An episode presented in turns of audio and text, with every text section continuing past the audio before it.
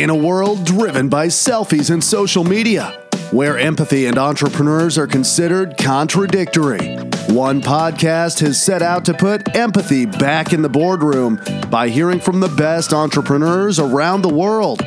Empathize It We'll hear from the leaders of the digital economy and learn how the soft skills drive their business. This is the Empathize It podcast. And you know quote unquote queen um, so give us a little bit about yourself and then uh, then we'll get into the next step of the questions Sure. So I basically can turn any idea into a business and any business into a more profitable one. I started back when I was 10 years old, actually, ran a whole bunch of businesses as a kid, as a teenager, and uh, spent about six and a half years as the CIO of a multinational nonprofit. So, for those who don't know what a CIO is, it basically stands for Chief Information Officer. It means that I ran all the information systems. I actually built their databases.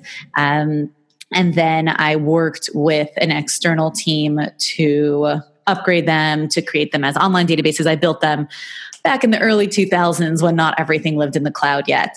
So, I did also complex budgets. My background, though, is in marketing. So uh, that's where my degree is. And when I went to start my own company over in 2011, I was very stuck between marketing and systems.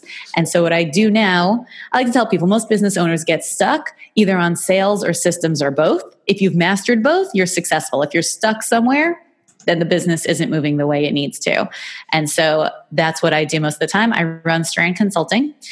We grew actually just recently. I hired three new people in the last couple of months. Thank God we've been growing.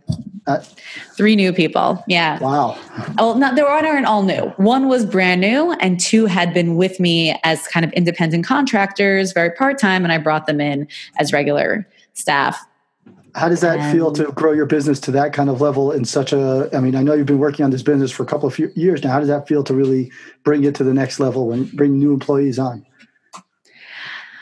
I love it. I always wanted to manage a lot of people. I've been hiring since i was a secretary. Whenever something comes my way that i'm not that's not how do i say this? That i don't really want to do or that I'm not really good at, I hire. So even when I was a secretary back in my late teens and my boss handed me this big data entry project, I just looked at him and said, listen, this is not my skill set. So either I'll hire someone, you'll pay me my hourly and I'll pay them less, or just give this to somebody else and I'll oversee it. So I've been doing that all my years, no matter what my position was. And uh, I love two things about it. I love the opportunity to create wealth for others. It's what I do with my whole day job, right? My whole right. business is helping people earn more money. And so I love it that I can do that with my company and I can do it within my company. That I can right. pay people salaries, I can create work opportunity for people. And I don't know, I'm just bossy. I'm a typical mm. oldest child. I like delegation. I like giving things over. I love that more can happen without my actual time involvement. I love it that when I take a couple days off, everything keeps moving and it moves faster and better than I could do it on my own because I'm hiring people whose skill sets are complementary to mine and people who can do things that I can't do. Right. So, so like to, I like, like everything about it so you like tapping into people's strengths in terms of their ability to say as well, you, Esty, don't know or are not qualified to do something XYZ. And since you're not qualified or you know that they could do it better, you'll say as well, if you could do it better, go run with it. Of course. And that's what I teach all my clients as well.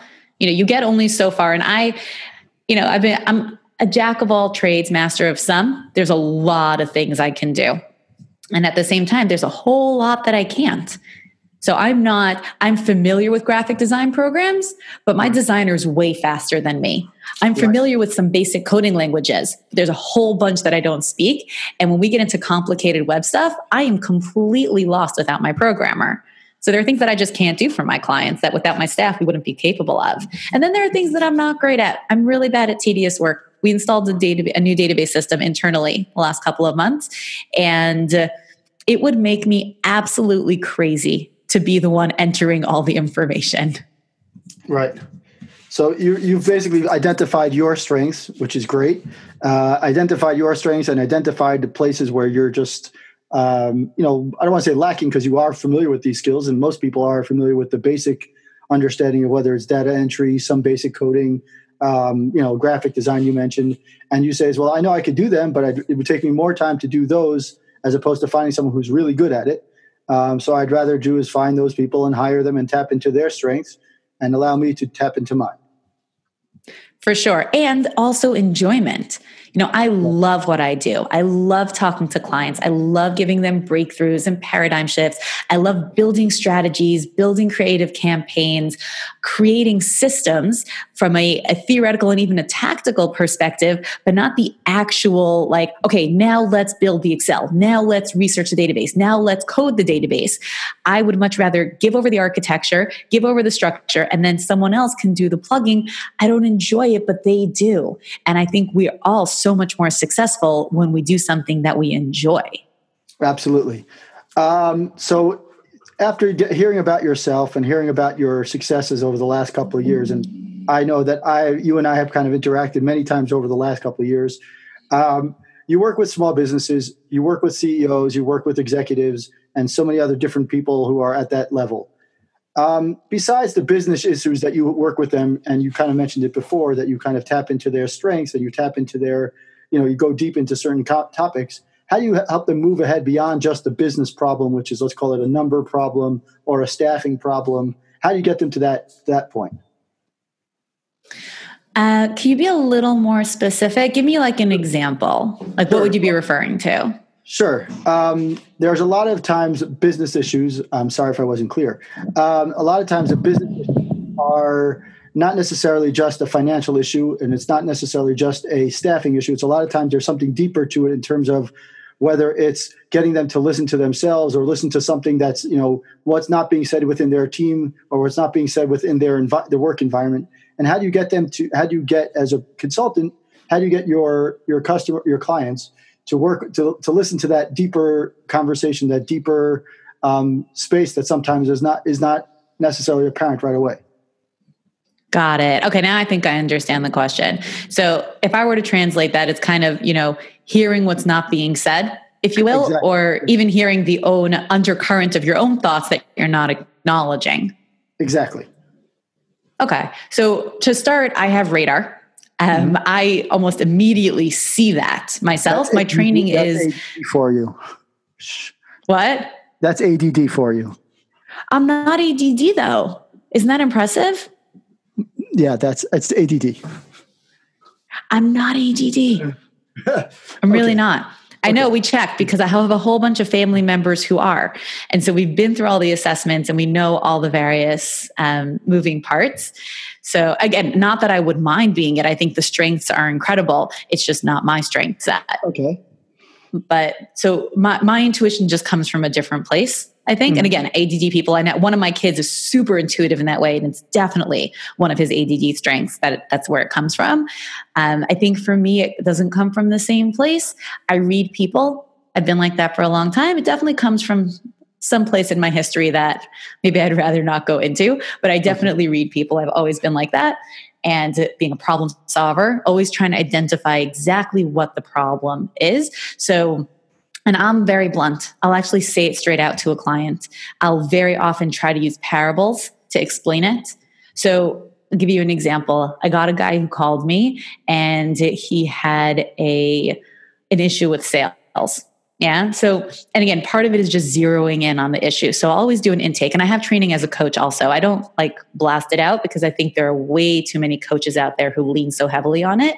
But what I do with my clients is a blend of coaching, consulting, teaching. So, he comes to me, he's like, I have an issue with sales, not getting so many of them. Like, not really any of them. And so, but he's telling me, you know, okay, so I did this website and I've got this strategy and I'm doing this and I'm doing that and I did this professional this and I have that, that, and I did this with this client and I have that client. And like after 10, I let him go, I think for like 12 minutes. And I just said, can I pause you? And he's like, yeah. I said, okay, listen, just between us, if this is going to work, I'm not going to tell this to anybody else. I'm just going to tell this to you between us, based on everything you've told me so far, you have not a clue what you are doing. And he was just shocked, silence. And he's like, I said, I'm sorry. I'm not trying to insult you, but if this is going to work, you know, this is my style. It's blunt, and we have to just put all our cards on the table. Every single thing you're telling me might sound great to somebody else, but I know what it all means. It means that you're nervous and you're scared, and you've paid a ton of money to get a whole lot of stuff done, and you've got not a clue how to make this work. And we had a very good relationship. And after a couple hours of training, he did half a million in sales. That's impressive. Half a million in sales. and nothing else, another word to say, but impressive. A half a million dollars in sales. Thanks. And um, so, how did when you tapped into that? What what was his response initially versus how you got him to say as well? You know what? That's actually correct. Meaning, like, there's obviously something beyond just like, okay, we got to improve our sales because that's half a billion dollars in sales doesn't happen by just saying we have to improve our sales. Right. No. So to be fair, it is a very high end product. The product itself is a few hundred thousand dollars. So he just has to sell a few of them. But at the same time, it's very hard to sell a few hundred thousand dollar products. And we also worked on presentation, we worked on negotiation, and we worked on the pricing structure of the actual product to make it more palatable to people. So we worked on a lot of technicalities. But the first thing is to kind of break through what I would say is the key issue, which is just acknowledging what's really going on that we really don't have it all together. And that's not the truth for everybody. Everybody is so unique and so different in terms of where they are, what their issue is. So it's it's breaking it down, but hitting it head on and helping the person. So he just said to me, he's like, okay, I'm listening. Right. And and how did you think that? How do you think that? Uh, like when he got to that aha moment, like, wow, someone finally understood me, which is you. Um, how do you think that person, you know, the other person on the, on the side of the other side of the table, like kind of got to what, what would you think he was like he's like okay i'm just going to accept it or was he more of like i can't believe that she got to this point what do you think he was feeling at that moment? I don't know. I don't know. I I have found that generally people say to me, I can't believe you got here. Like I had another guy wrote me an email after our first meeting. I did a core branding. So when I do core branding with a small business, it's really just getting very deep into the business owner's drive and motivations for that business. Small business lives and dies on its owner for sure in its early right. stages. And this guy wrote me an email. He said, Esty, you knew me better in 29 minutes than I knew myself for 30 years. Right. I was like blown away. But I'll give I'll give you another example. So I have this guy has a major staffing problem. It's a big company. They're turning over millions of dollars in sales and profit because it's a small it's a service business. And so their margins are very very good. So, man, the guy's a multimillionaire, yeah? And he's still working 70-hour work weeks and he can't stop. He cannot get the right people in place. And so again, we did an intake and already in the intake, I saw that something was off. And I said, okay, describe to me this hire that we're trying to get. And he describes the guy. And I just said to him, You're never going to find him. He's like, What do you mean? I said, He doesn't exist. I said, You're looking for someone who's this, this, this, and this. That profile either does A or B or C or is pretend. And so you could spend 10 years looking for him. You're never going to get him. He's like, Oh my God, you're right. So I think sometimes it's just really pointing out facts. Again, I'm not just throwing things out in the air, I'm basing them on something. This guy has a problem. He has a sneech for his head of HR. Um, right. Sneetch is a cross between a snake and a leech. The guy right. is conniving and also makes the boss feel like he can't live without him. So right. he's a sneech. That's another problem with his staff. so he's got a bunch of staffing issues. And I think it's just a matter, I'm very analytical. So it's kind of getting to identifying the problem and then describing it for me in a very straightforward way to the client you can't really ignore it when i say it because i'm not basing it on nothing. I'm base i'm going to show you where i pulled it from. Right. So when you're listening to you're listening to a lot of the things that are either being said or the way they're saying describing these things which is a lot more than just like a we'll call it a business a traditional business problem right? Staffing is a traditional business problem but hearing that what the what the core issue is is not necessarily you know it's not a staff problem. It's more of you're you're listening to what they're saying and what they're not saying and taking it and and, and kind of like either validating it or bringing them to a new new conclusion that they might not have recognized before. Right. Typically b typically a new conclusion because if they didn't need a new conclusion they don't need me i'm right. i'm most valuable when I can show them something new, a different spin, a different angle. I have yet to have a situation where I don't do that. I just had someone today, actually, right before our meeting, numbers, and I wanted to find a specific metric. Basically, we divided up um, her B2B and her B2C sales. Yeah, so this is a product, and right. she's got a bunch of wholesale sales, and she's got a bunch of um, direct to consumer sales. So we divided up. Out of total sales, 83% was wholesale and 17% was retail, if you will. It was more online and trade show, but okay, retail, let's say, direct to consumer. So I said, this is not a good enough metric for me. I want to know percentage of profit because right. again our gut feeling was that direct to consumer has way higher margins we know that but how high and how does it compare if 83% is B2B. And so we got the stats and she basically said like, Esty, you're wasting my time. I know this. I already know that I need to do more B2C. I already know that the margins are higher. I said, no, wait for the magic number. And so we came out that it was kind of, we didn't have exact numbers of items sold just right. for whatever reason. leave that aside. But we did guesstimates. I said, you know, let's guess the numbers. We're very within range. Okay. Again, within a few thousand dollars when you're talking about close to a million in sales is okay to get a basic understanding. We came out that with 83% of revenue coming from wholesale, only 53% of profit was wholesale. Gotcha. That's major.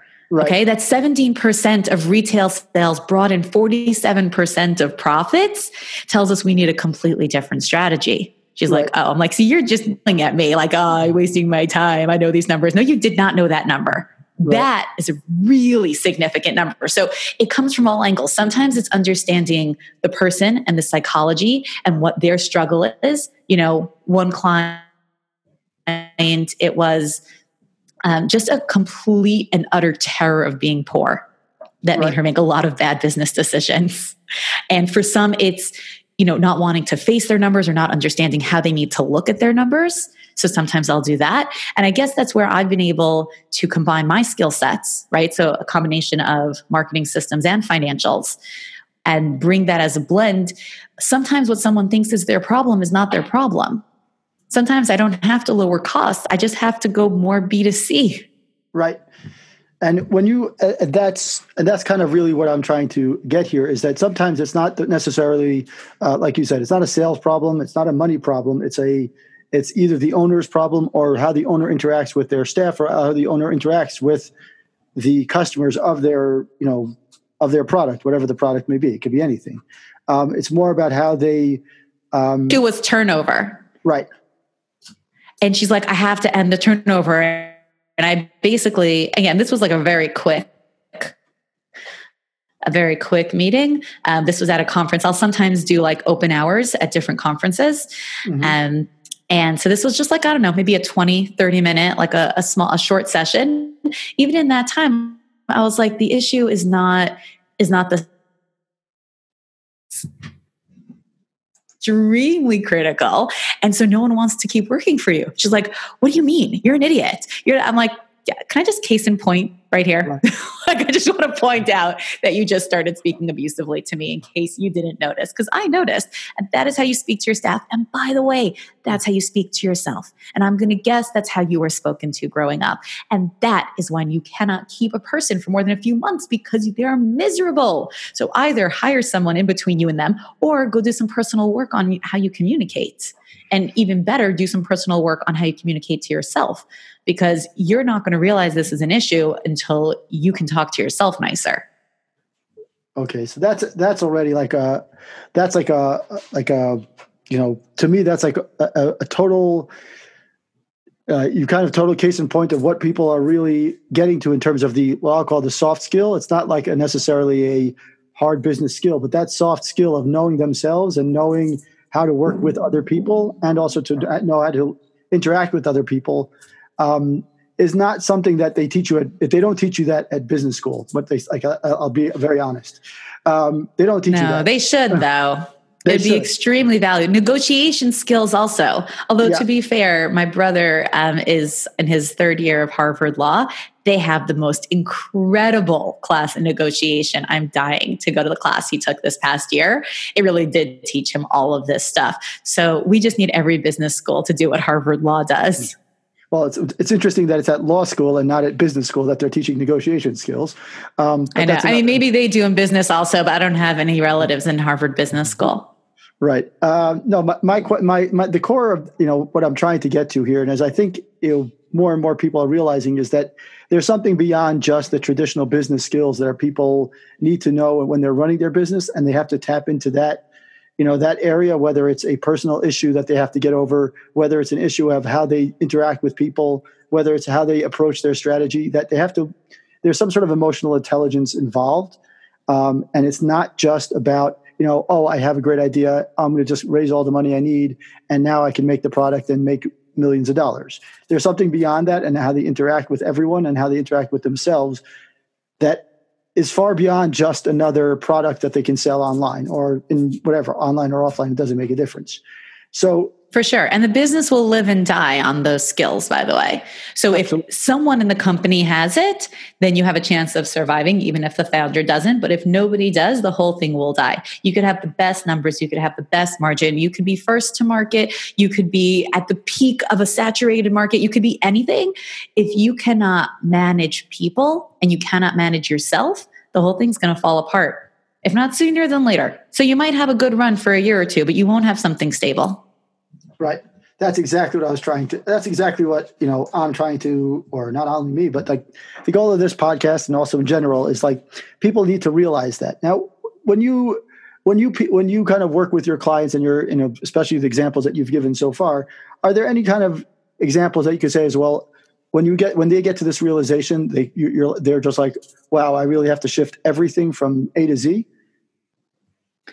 so I don't think there's any one realization. And I don't think that someone who's successful has to shift A to Z. No, that's not true. I'm going to take that back because I'm thinking of an example where that just happened. Never mind. Um, this was the example. I had someone actually who was actually a guest on my show. If you go to, guys, you're all listening to a podcast right now, you've got to go listen to Business Breakthrough with Esty Rand, where you hear people have these paradigm shifts in real life. So they talk about their struggle, and I we we work through this live for some of them. Which episode is um, it? You want to tell me which episode? So this is episode, yeah, I think it might have been, I want to say 24, but I can check with Meredith Crawford, and it's called Email Marketing for Millions. So she worked for a bunch of this big email marketing company, and she did incredible work from analytics, from analytical perspective. Um, and she worked for like they did campaigns for the Venetian, for Disney, massive corporations. And then she went to open her own thing and she was just kind of being one of these generic marketing companies. You're like, yeah, we do marketing, we could do websites, we could do brandings. And I basically said to her, Meredith, no offense, but like, no, this is not your skill set. Again, not that you can't do it, I'm sure you can, but your really strong skill is the analytics and the numbers and the financial modeling and all of this stuff. I said, you need to be a marketer's marketer you're, you're totally in the wrong line of work. Why would you be a generic marketing firm where you have to go after the customers and you have 5 billion competitors that look just like you when you could become a marketer's marketer and you could kind of be the back end of all these other marketing agencies that don't have any of the skills you do because they're creatives and they're out there and they're great salespeople and you're so much more analytical. And so she actually did a total pivot. Really? So it's actually episode. Yeah, she emailed me right like a week before the show went live. She's like, "Hey, Esty, so by the way, I did a total pivot and I kind of redid my business. I have a new website, and I totally like that advice. And it, I just did a complete 180 on it. So I've had that happen. And again, so, it comes from. I've had that happen. I, it comes from you know, because it really depends on the problem. You know, and some people won't acknowledge it. Like abusive lady who I met at that conference. Again, she never called me back. And that tells me that she probably never did anything with what I told her. It was way over her head. I'll try to usually kind of build people up slowly. If I only have 20 or 30 minutes with someone, I'm going to just hand it to them. And if they can handle it, they'll come back. And if not, they won't. But it's a process usually. You know, nobody can pivot overnight. You've got to absorb. You've got to be ready and willing to absorb, and and then it's a matter. Look, my guy, the one who has the sneech. Okay, we're like nine months later. Sneech is still there. I'm still working on him. It's very, very challenging. It's very hard for him to let it go. Is it hard from the perspective of the the, your client, or is it hard from the perspective that the client is hard is is difficult, is having a tough tough time saying is I need to get rid of this sneech? There's a difference. He can't get rid of him. He can't get rid of him. um, from an emotional perspective, not a technical perspective. From a technical perspective, I could find him someone else very quickly who would be better. And it's, an emotional, emotional perspective because again, the guy's a sneech. He's right. a snake leech. My client feels stuck with him because he's done his job well. And I am still working on the client to kind of, no, but I, he says to me, he's like, just a couple of weeks ago, he's like, I said, by the way, just because we've been working on some other stuff and working on some financials and some other things. I said, by the way, I noticed that the sneech is still here. He's like, yeah, but Esther, you don't understand. He's doing better. We had a little conversation. He's been stepping up. I said, you know, it doesn't change his core personality, right? He said, I know. It's okay. Just so we're on the same page.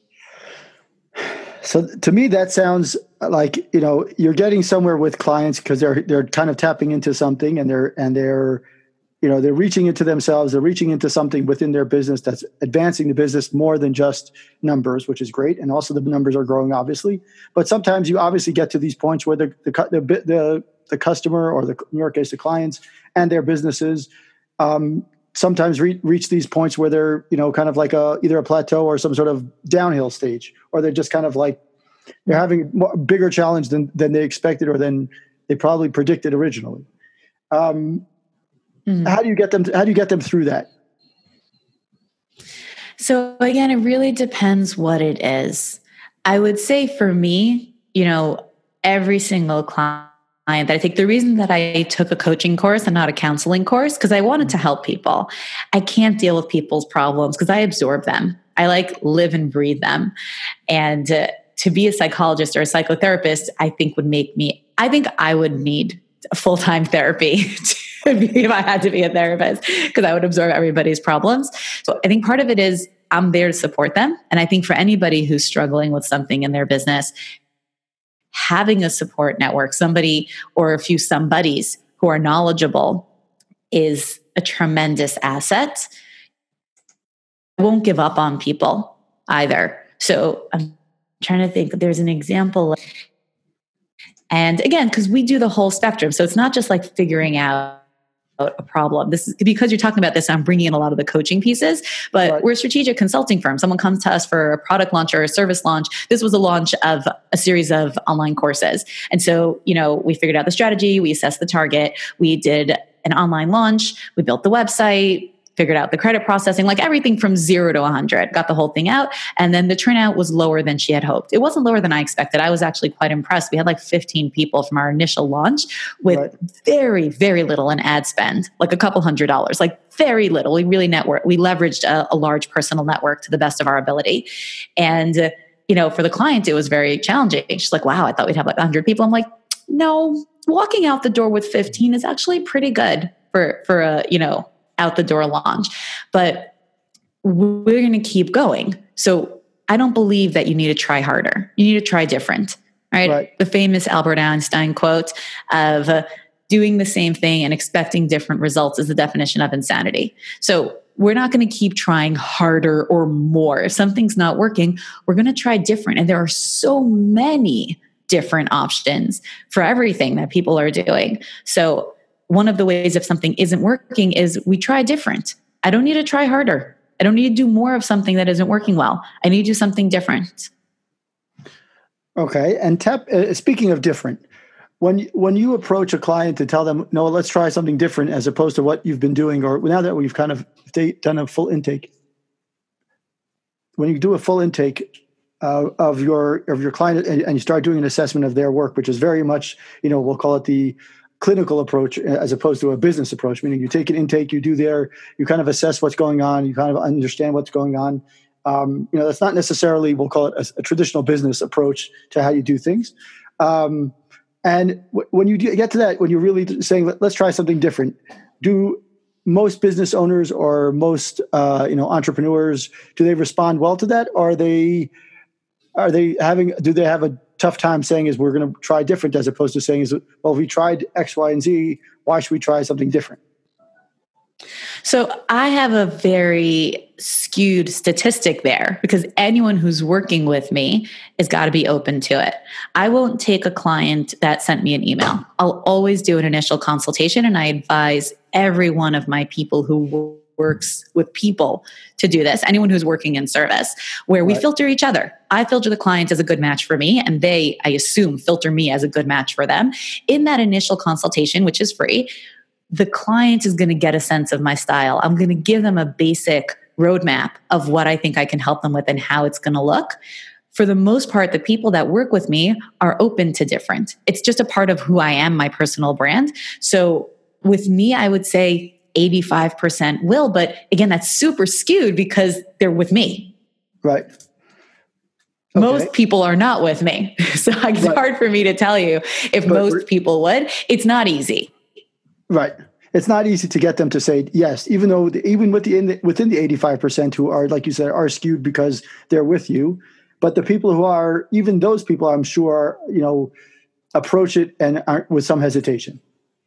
For sure. You know, I'm very into psychology. I read psychology books for fun. I, to me, they're all marketing books, but I'll Right. read like tomes. You know, one of my favorite books is Thinking Fast and Slow by Daniel Kahneman. It's Right. it's a very fat book. To me, it's totally a marketing book. It's not. It's really a psychology Mm. book, but to me, it's totally a marketing book. And if you understand how the way the brain works, you know, we create these patterns, and it's almost like okay. We have neither wheelbarrows nor mud, most of us. But if anyone can visualize, you ever watch an old movie, you know, visualize a guy, you know, wheeling a wheelbarrow in mud in this like circuitous path. That's what it's like when we have repetitive thought patterns. So if we've been thinking a certain way or doing a certain thing for a long time, and then I say, okay, now take your wheelbarrow and start carving a different path.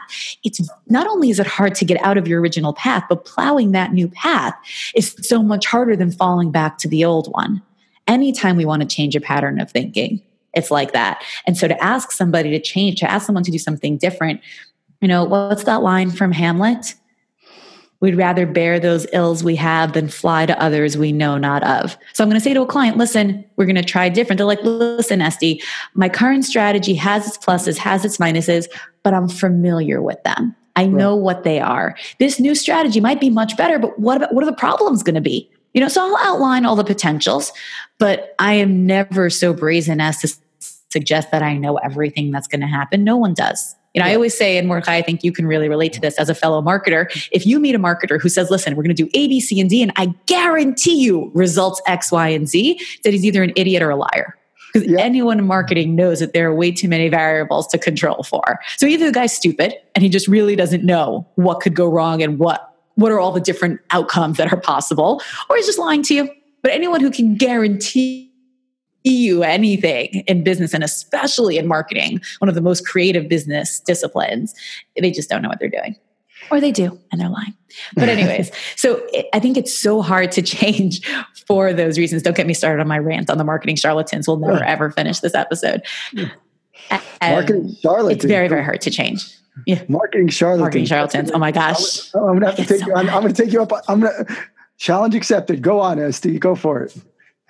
I, I should talk about the marketing charlatans. Total tangents.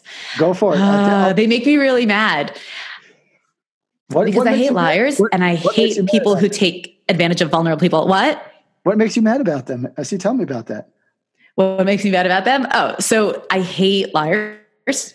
I hate Mm-hmm. people, but more than that, I hate people who take advantage of people who are weak is not the right word, but who know less. You know, and if you read, uh, I love his books, Daniel Pink in his book on To Sell is Human. Excellent, excellent book. Highly recommend it. I'm almost done with it.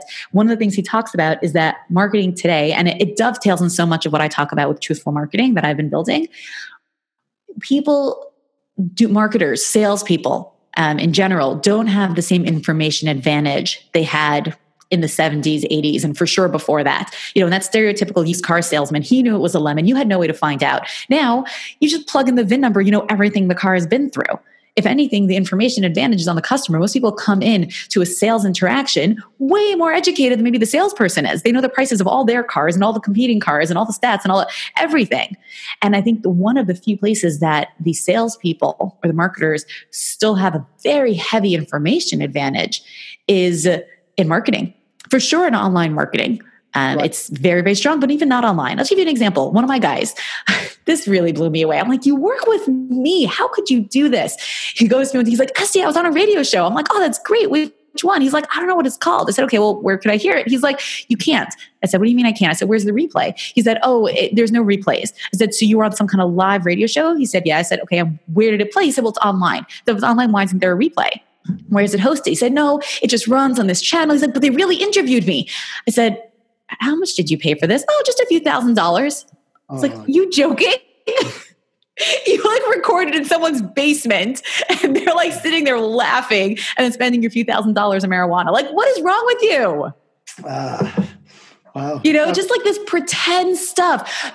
Some of it is people who are really, really charlatans. You know, they really are out there taking advantage. These guys who offer, and again, you know all of this because you're very well versed in all of digital marketing. But these guys who offer, you know, SEO services, ah, oh, they're going to do SEO on your website but they never even get the login to your backend because they're so doing SEO without that. So they never change any of the text. They're not doing anything for organic SEO. Their AdWords are barely based on having anything that has anything to do with you.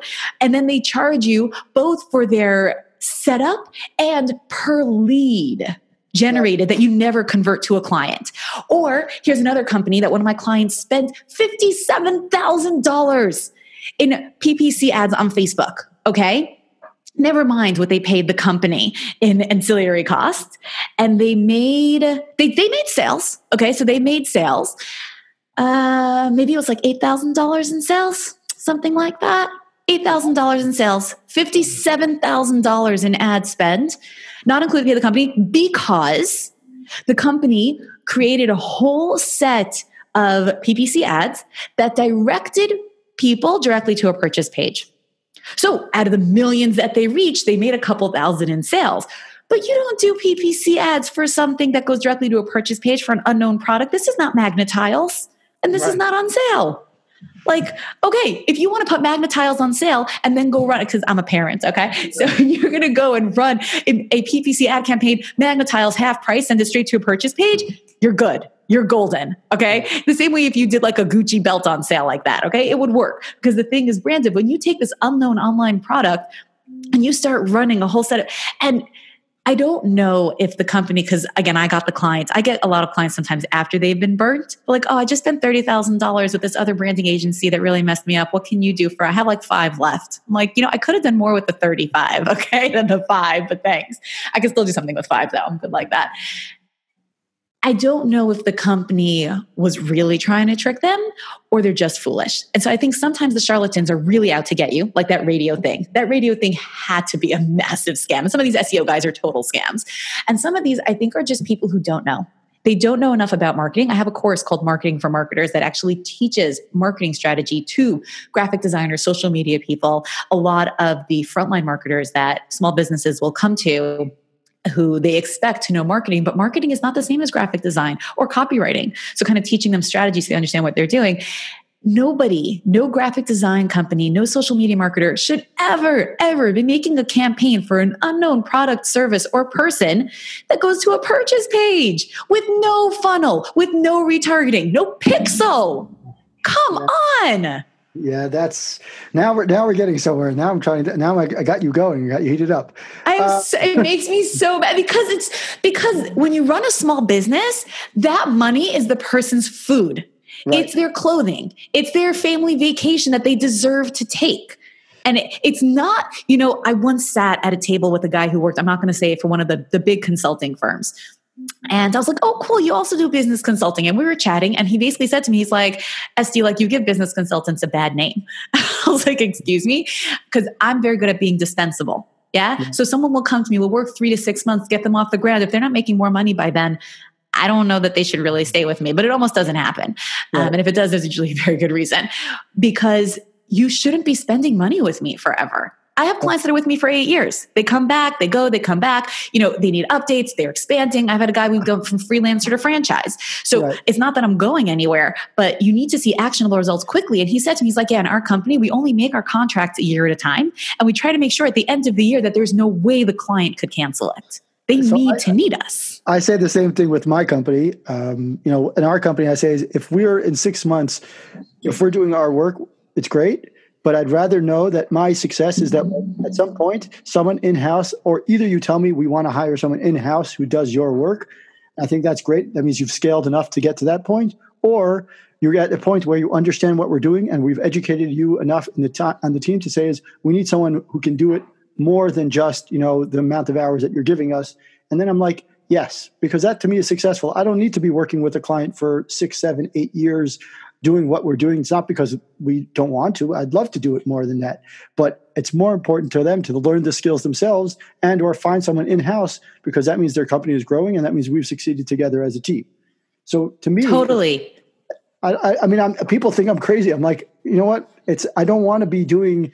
Not that I mind doing Facebook ads and Facebook posts and content writing and things like that. It's I want the client to understand that these things can be done in house and they can be done together with us. We can get them to the point where they understand how all of digital is connected. Your keywords, your ads, your Instagram hashtags, your you know your posts, your whatever you want to call it. Everything is connected. And when you look at it that way and you put every piece together like a puzzle all of a sudden it's not just oh i'm going to have a content writer and then oh i'm going to have an seo guy. You look at it all together i'm like when you look at it that way and you can get all the pieces of the puzzle together even you know whether i help one person on the team or help the entire team it doesn't have to be me. It could be someone in-house looking at it from that holistic approach.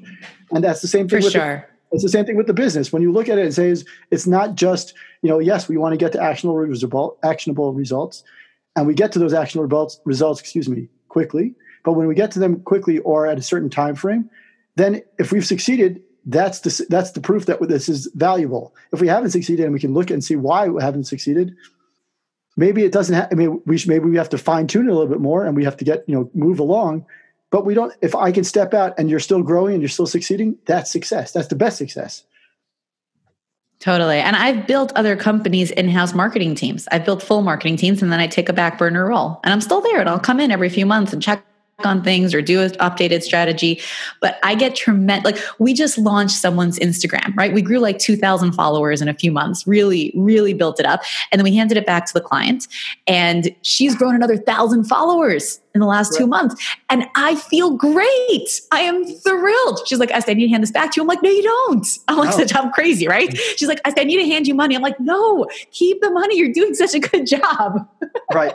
I think I think people I think that's what I think that's where cust- I mean small businesses especially are very you know they're obviously careful to spend their money because you know like you said every every dollar they spend is their vacation, their food, their car, whatever it is. So they came mm-hmm. carefully. And that's why it makes me so mad. It's not like these giant consulting firms that are like, you know, making six or seven figure contracts with these seven, eight figure, nine figure businesses these are small businesses. When you take advantage of them, you're taking their pocket money, their kids' money, their tuition. Like it just makes me so angry. You look at the big, big businesses structured and you try to do that for a little guy, and it's different. The right. strategies have to be different. The costs have to be different. The way you interact have to be different. And that that's part of what makes me so mad when people don't work that way and and they take things from others that are really not right. Right. That is Absolutely. And I'm sure you've gotten your fair share. We all get our fair share. Some people say is we've spent money on Facebook and we've gotten, you know, screwed or we've gotten bad results. And then you look back and you see that they've only spent like $100. We've all seen those sides. And then you look at the people and say, we spent a lot of money, but we have zone results. And then we say, well, what did the person do for you? And go back to your marketing charlatans, you know, you know, term. And they kind of say, well, we got, we hired this company. And then you look at back and the company didn't really do very much. They just took their money. So we have those people as well. Totally. And what, totally. and I got, you know, one of my clients sends me these proposals she gets because she's still looking for something that I really think she already has. And so I've been trying to show her that she knows so much of this, but these companies make these packages, you right. know, and it looks so pretty and it looks so shiny. And so I walked her through it. I said, I just want to show you 95% of this you have. What they're calling this is this for you. What they're calling that is that for you. What they're calling this is this for you. And they're going to go and generate leads and you don't have a sales funnel and nowhere on this proposal is a proper sales funnel. So you're going to pour a ton of money into leads and you have no way to convert it to sales. She's like, "Oh." And and that's that's the problem there. So we're working on a sales funnel. So is is set up and functional right? Because right. there's a process from setup to functional. It's not like, oh, it's up, it's working. No, it's up. And then we test and we iterate and we B test or A, B, C, D, E, F, G test or whatever we're going to need to do.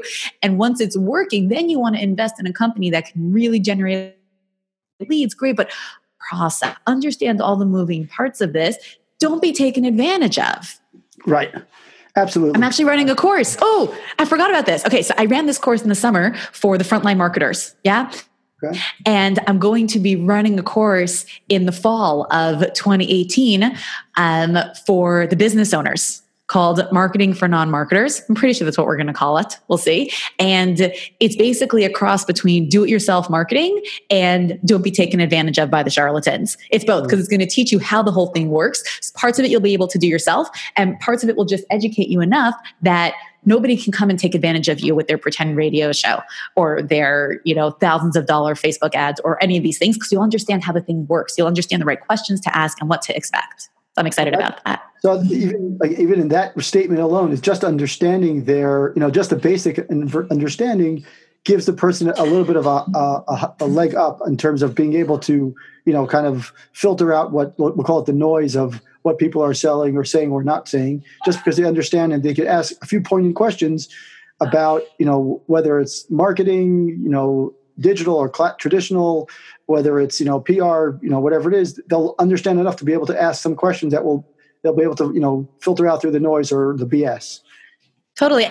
And also know where they're holding. You know, right. there are stages in your business where PR is extremely beneficial, and there are stages in your business where it's worthless. You can get the best PR and it's not going to give you anything because you're not set up to receive it. You're not set up to leverage that PR.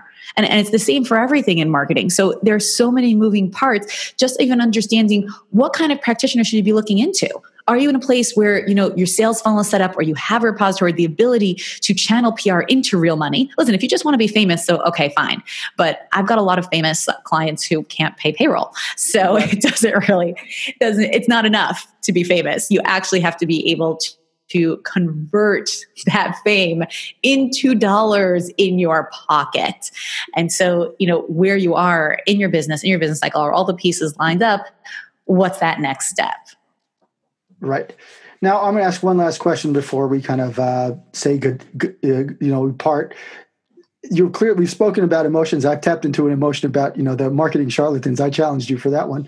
Um, so I tapped into that one for you. But when we when we speak to when you speak to clients and i do it you know today i had someone who i could as soon as i hit the button i could feel that they were they flipped around and they I, I could see that they were they got into the zone and they were able to give me the piece of information that i needed from them. And it takes them time to get them comfortable. How often do you find that the emotions especially with small businesses how often do you find that the emotions uh, are much more involved in what they're in their business process than they really want to uh, admit to um, so on like a percentage scale, I'd probably well, say about hundred percent. well, I was not expecting that number, but okay. because even the mo- most analytical, technical person, maybe even him the most, is driven by an undercurrent of emotions or psychological history that they're not aware of. Um, for someone who's really self-aware, lower it's the people who are not self aware where it's much higher. Someone who's really self aware knows that they're being driven by it, but I think everyone is being driven by a set of emotions or drives, whether you acknowledge them or not. Okay, and when you when you rec- when they when you rec- when you kind of obviously your skill or one of your strength is to kind of help them tap into that. You're tapping into that like emotion to realize, or either that, or you kind of make them aware of the emotion that's being played here, so that they can, you know, you know kind of use it to their advantage as opposed to trying to putting it aside and saying is i don't need about i don't need i don't care about this. Am i right so far? Kind of. So let me give an example where it would play out with like a, an executive versus a business owner. I primarily work with business owners. Every once in a while i get like a c-level executive um, either because we're doing like time management or you know staffing strategies um, for let's say a bigger company. So this guy came and he was he was looking to leave his current company and look for a new job. And it, I don't usually do resume work. I stopped doing it years ago because mm-hmm. for me to do a resume is a few thousand dollars. It means that you really need a personal branding. It's much more than a resume. It's building up a personal brand and a resume, maybe even a personal site. It's kind of figuring out that whole thing you're going to do. And so for this guy, he had just finished a very challenging um, employment and it was it was petering out he had a couple months before like he knew he was going to be out the door and what i looked at were the patterns of all of his previous jobs. And I said, You're a savior. You don't realize, but you go into all these jobs where you're a savior. And what happens either is that you save them and then you're out of a job, or it's beyond you and then you're out of a job. And so when we're aware, it's not just emotions, but it's our undercurrent, like our drive, mm-hmm. you know, everybody's got patterns. I love patterns. That's part of how I look at systems and database architectures, understanding patterns. When you look at your personal patterns, what are the kinds of work you will typically take? What are the patterns of your greatest challenges, not only in your current business or current job, but in a previous job? You know, and when you find those strengths, those weaknesses, those patterns, so much can become clear to you. You know, even his upcoming job opportunities. I said, by the way, your upcoming opportunities, savior, savior, savior you're going to be you're going to be stuck again soon. Because one of the savior things you can't save one of them maybe you can but when you do then they won't need you anymore. And you're going to be bored. And and so understanding that and i was actually trying to move him towards some independent consulting. I said listen consultants are great saviors or rather saviors are great consultants. You come in right. you save you move on. You know? Right. and, there's no, um, and, there's no, long-term conne- connection or emotional attachment to it because it's just another way for you to continue playing on your strength Exactly. And if that's your strength, stop taking these small employment stints, even at super high level positions, and then being stuck. Because the higher up you go, the harder it is to get hired again. Right.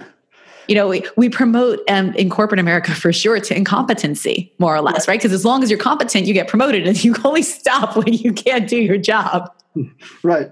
So you're basically you're and especially with this example, you're you, you played into the, his you know you you tapped into his core skill, his strength, and you said, listen, at some point you're going to have to realize that you can't keep on being the savior and then basically, you know, qualifying yourself out of your own position. Basically, you're saying is, I did my savior job, and now the company's going to say well, you did what we needed to do, now leave. Um, right. so, or he gets bored. He gets bored because then it's just like tedium. Like he set right. it up already, and then and then what? So we have to also understand, like based on your core strength, that's the kind of work you should be doing. So my my push was, listen, go ahead and work, but I want you to start building consulting on the side. Let's start building that personal brand. Let's start being active on certain social channels. Let's get a personal website up. Let's start taking a couple clients on the side to supplement right. income. And in the end, that's kind of what we did. What we actually did was we got him two C level positions because his salary requirements were high. And so what we did was we actually took two three quarter positions. Right. Um, don't ask. It's you know what? It's his time, not mine. How he's going to manage two three quarter time positions. The truth is, um, if, he um, knows, if he knows what he's doing and he knows how to save, like you said, he's, exactly. He, he knows how to it totally it. works. Right, and by works. the way, it's totally working. This is already right. a couple months behind us. It's totally working, and he's taking a couple clients on the side. Right, and so knows, it works exactly because you're leveraging your strength as opposed to burying your head in the sands about it. Because burying your head in the sands, it, it just makes you sandy. you don't win. Right, and and that's really playing onto something that's beyond just uh, a business skill. Like his business skill might he might have a lot of great business skills, but you, what you did is you said is you have a lot of great skills to be a savior, but that's some just that awareness helping him to become self aware of that and helping him to say is yes, I could do that plus take businesses on the side. I could have two three quarter job positions plus take business job you know side com- side jobs, all of this and playing into my strengths. So that way, when I'm doing all that work you know it's basically four or five jobs at a time at, at one time and then you're a consultant look right. at that we just did it it's all right. set up to go and you're and you're not doing any and you're doing what you love and you're doing but not only that it's also doing something that is you know it's not difficult work for you because you're not tapping out you're not basically employing yourself out or making yourself you know replaceable. Totally.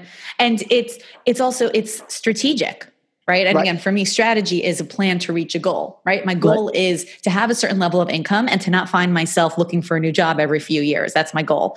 Um, right. and that that's that's pretty definable. And when i do goals i like to really pin them down. But the strategy for that is okay now what's a plan to make that happen based on all the moving parts on all the factors? And so I, to me it's to just pinpoint a problem without having a strategic solution. I don't like vague solutions. Like, oh, right. so you should do something either that's not savory or like find a place where you could save them for a long time, which is actually one of my ideas. I said you need to find a a broad enough company that you can jump from department to department saving them again and again. Like that's another way we could go. Uh, short of that, so there's got to be a tactical plan for me to be satisfied with any of my client work and i think for anybody you know you you have to be aware that there's more than the technical. Once you are, you need to bring back the technical planning piece. Right. So that's where that's where really like tapping into that uh, we'll call it emotional intelligence of yourself and where you are, where you stand in terms of yourself in the business, whether it's a small business or you are working within a larger company or even a mid-sized company. It doesn't make a difference if you know where you are and where you want to get to. So you, the technical is put it aside for a second because then you have those strengths and you have that emotional intelligence and you're tapped into it it's much easier for you to be say this is where i want to go and this is where i want to be now in six months in a year in two years and then you can take your tech like you said bring your technical back in and say is how am i going to use my technical skills and how am i going to grow them? Mm-hmm. and like you said this is where i want to go and here's how i'm going to get there. Right exactly. And that's where and i think that's you know maybe empathy is not the right word for in this case it might be emotional intelligence. It might be you know strengths perspective which is like a nice clinical term whatever it is but it's you're really using your uh, and, and you're also being very strategic about it. So you're you're setting goals that are not just business related goals meaning i have to reach this amount of sales but rather i need to reach this point within i'm aware of what i'm doing here I am today, and now here I want to get to in six months, and here I want to get to in a year or two years. And when I know the, that goal and I know what the technical skills I have and what I need to learn, then I can start building a nice, clear goal. And I know it might not be, it doesn't have to be a financial goal. It might, might, not it might not be a financial goal in terms of what my success is. But no, it might happen. be like a staff turnover goal. That might not right. be financial. I might have a goal that my staff turnover instead of being 300% is going to be right. 20% and how I'm going to get there is definitely going to be based on soft skills. There's right. no way to do something like that any other way. And truthfully, there's no real way to meet, reach the hard goals without soft skills either. Because even if my goal is financial, right? Whether it is a cost cutting strategy or an, a revenue upgrading revenue strategy for sure for a small business owner there's soft skills. And the larger your company the more you have to know how to manage people and the more you have to know how to manage yourself. Correct. Thank you. That is exactly what i want to you know kind of end with because that is exactly what my, th- th- that is the goal here is to get people to to realize that you know like you said there's no way to really reach those hard goals, those hard attainable goals, like whether it's financial, whether it's strategic, whether it's you know uh, customer service, whatever it is. Whether it's and, your own work life balance, your own peace right. of mind, your own health, your own wellness and fitness, all of it. Right. Exactly, and that and those soft skills that some people, not some people, many people today put aside or are still putting aside or still casting aside, are really the ones that are the, the fabric of a successful and the foundation of a successful you know company brand small business large business doesn't make a difference. Totally. And you know what it is? Because you don't see them. You can right. see someone's numbers. You can see their marketing campaign. You can see their physical product right? You could see so much. And if it's a larger company you could see all of their numbers if they're public. But right. you don't see how the business owner treats his secretary but you do see it, and I'll tell you how you do see it, and I'll give you two examples of how it's in the numbers. yeah, well. A, a, it's in the numbers, but the first thing is you're right. The numbers will usually tell you how the company is working, and obviously the PR and, and content that's being written about them. That's very easy to see what's what the real underpinnings of the company are. The second one is Stephen Covey. I've been talking about this. This I've been talking to this woman um, who's a business owner. Uh, she's a startup per, startup person uh, from California. She now moved to Israel. Um, she has this. She has this. Um, she took a course from Google. Actually, it's about search inside yourself.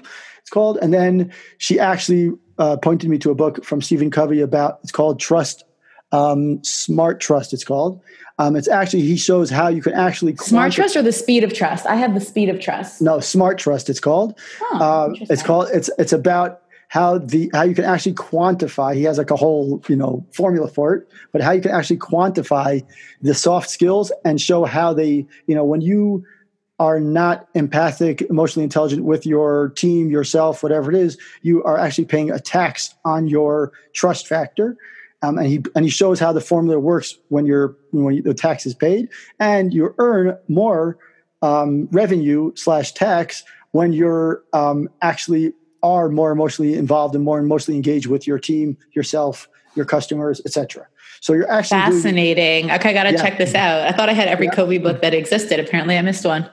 Yeah, I have the book. I haven't started reading it, but I just got it. I've got like five books that I'm slowly picking up here. Um, but yeah, so that's you know I think that is a uh, a great way to kind of like you know kind of conclude end whatever. But i think it's it's i think people like you said you can't feel you can't touch that number. You can't see a number. It's not like a just like a number you can say is okay you've grown here you've made lost here you, you you've grown in this aspect of your business.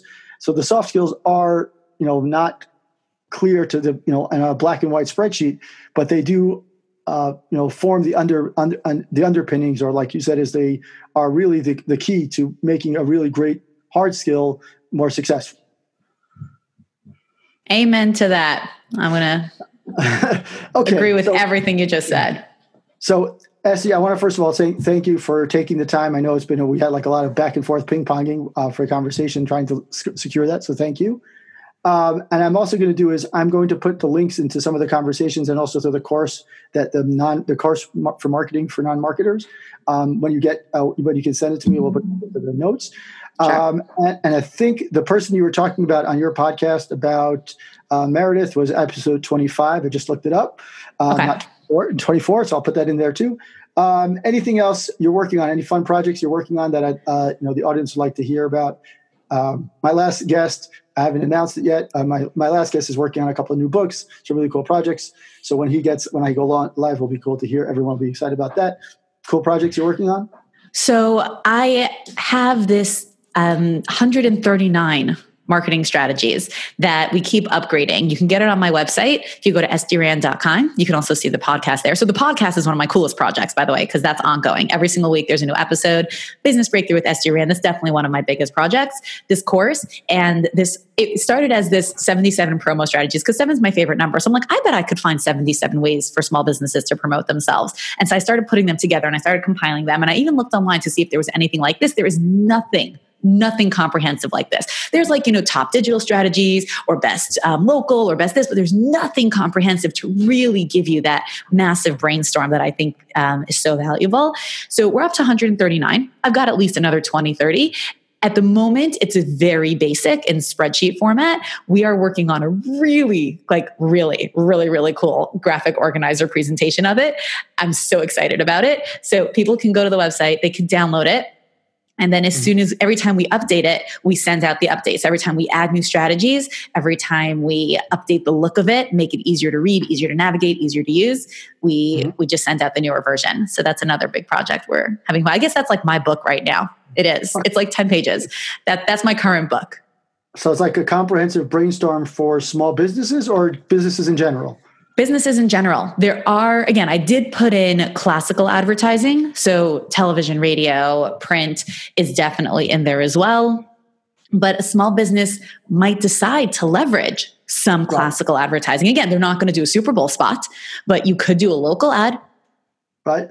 You know so it's it's comprehensive for small and big business and big business to keep succeeding they've got to do some small business strategies also. So all of these out of the box guerrilla advertising and it's really just it's comprehensive. I don't know any better way to describe it. You know, anything you would think of it. It's an infographic, or it's more of like just like a, a series of skills, or it's so at the moment it's a spreadsheet. It's five columns, so it's numbered on the left, and then it says the category. Uh, so I basically broke down promotional strategies into seven categories.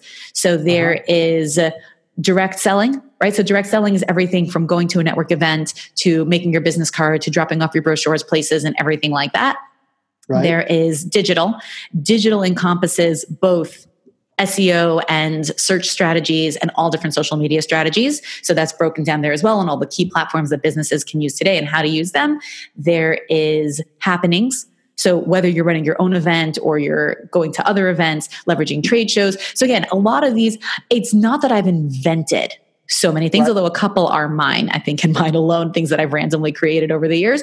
It's that I've compiled everything that's out there into one place because there's nowhere that you can see all these ideas. So most of it is not creation, it's just a a list that of everything that you might find anywhere. Um, okay, so that was three categories. Then there is others. So leveraging others, whether it's influencer marketing or it's PR or it's being a guest on someone's podcast Thank you very much for having me. Uh, it's all the different things where you could leverage it. Because what is promotion? Promotion is the act of getting your target market's attention. You've got to then convert that into sales, and we take that through the sales process. But just to get people's attention, and of course, it only works if you're getting the right kind of attention of the right kind of people for the right kind of thing. And there, there's more to it than just getting someone's attention because we can all get people's attention but all the different ideas to get people's attention from free to thousands of dollars are in there so yeah, at the moment it's it's in the spreadsheet format. It is in the middle of turning into infographics. That is what we're doing with it right now. We're doing one infographic per category. Uh, okay, so that's not true. We're doing at least one infographic per category. The best way to give it across is what we're working on because again, spreadsheet works for some people. It definitely still helps you brainstorm and gives you that list and making it more aesthetically pleasing, more graphically and more intuitive is the next steps for this thing. Gotcha. Okay, so you've got three amazing projects besides the podcast, which you know I, am a big fan of. You've got this marketing course, which is coming up. I can't wait to hear more about it.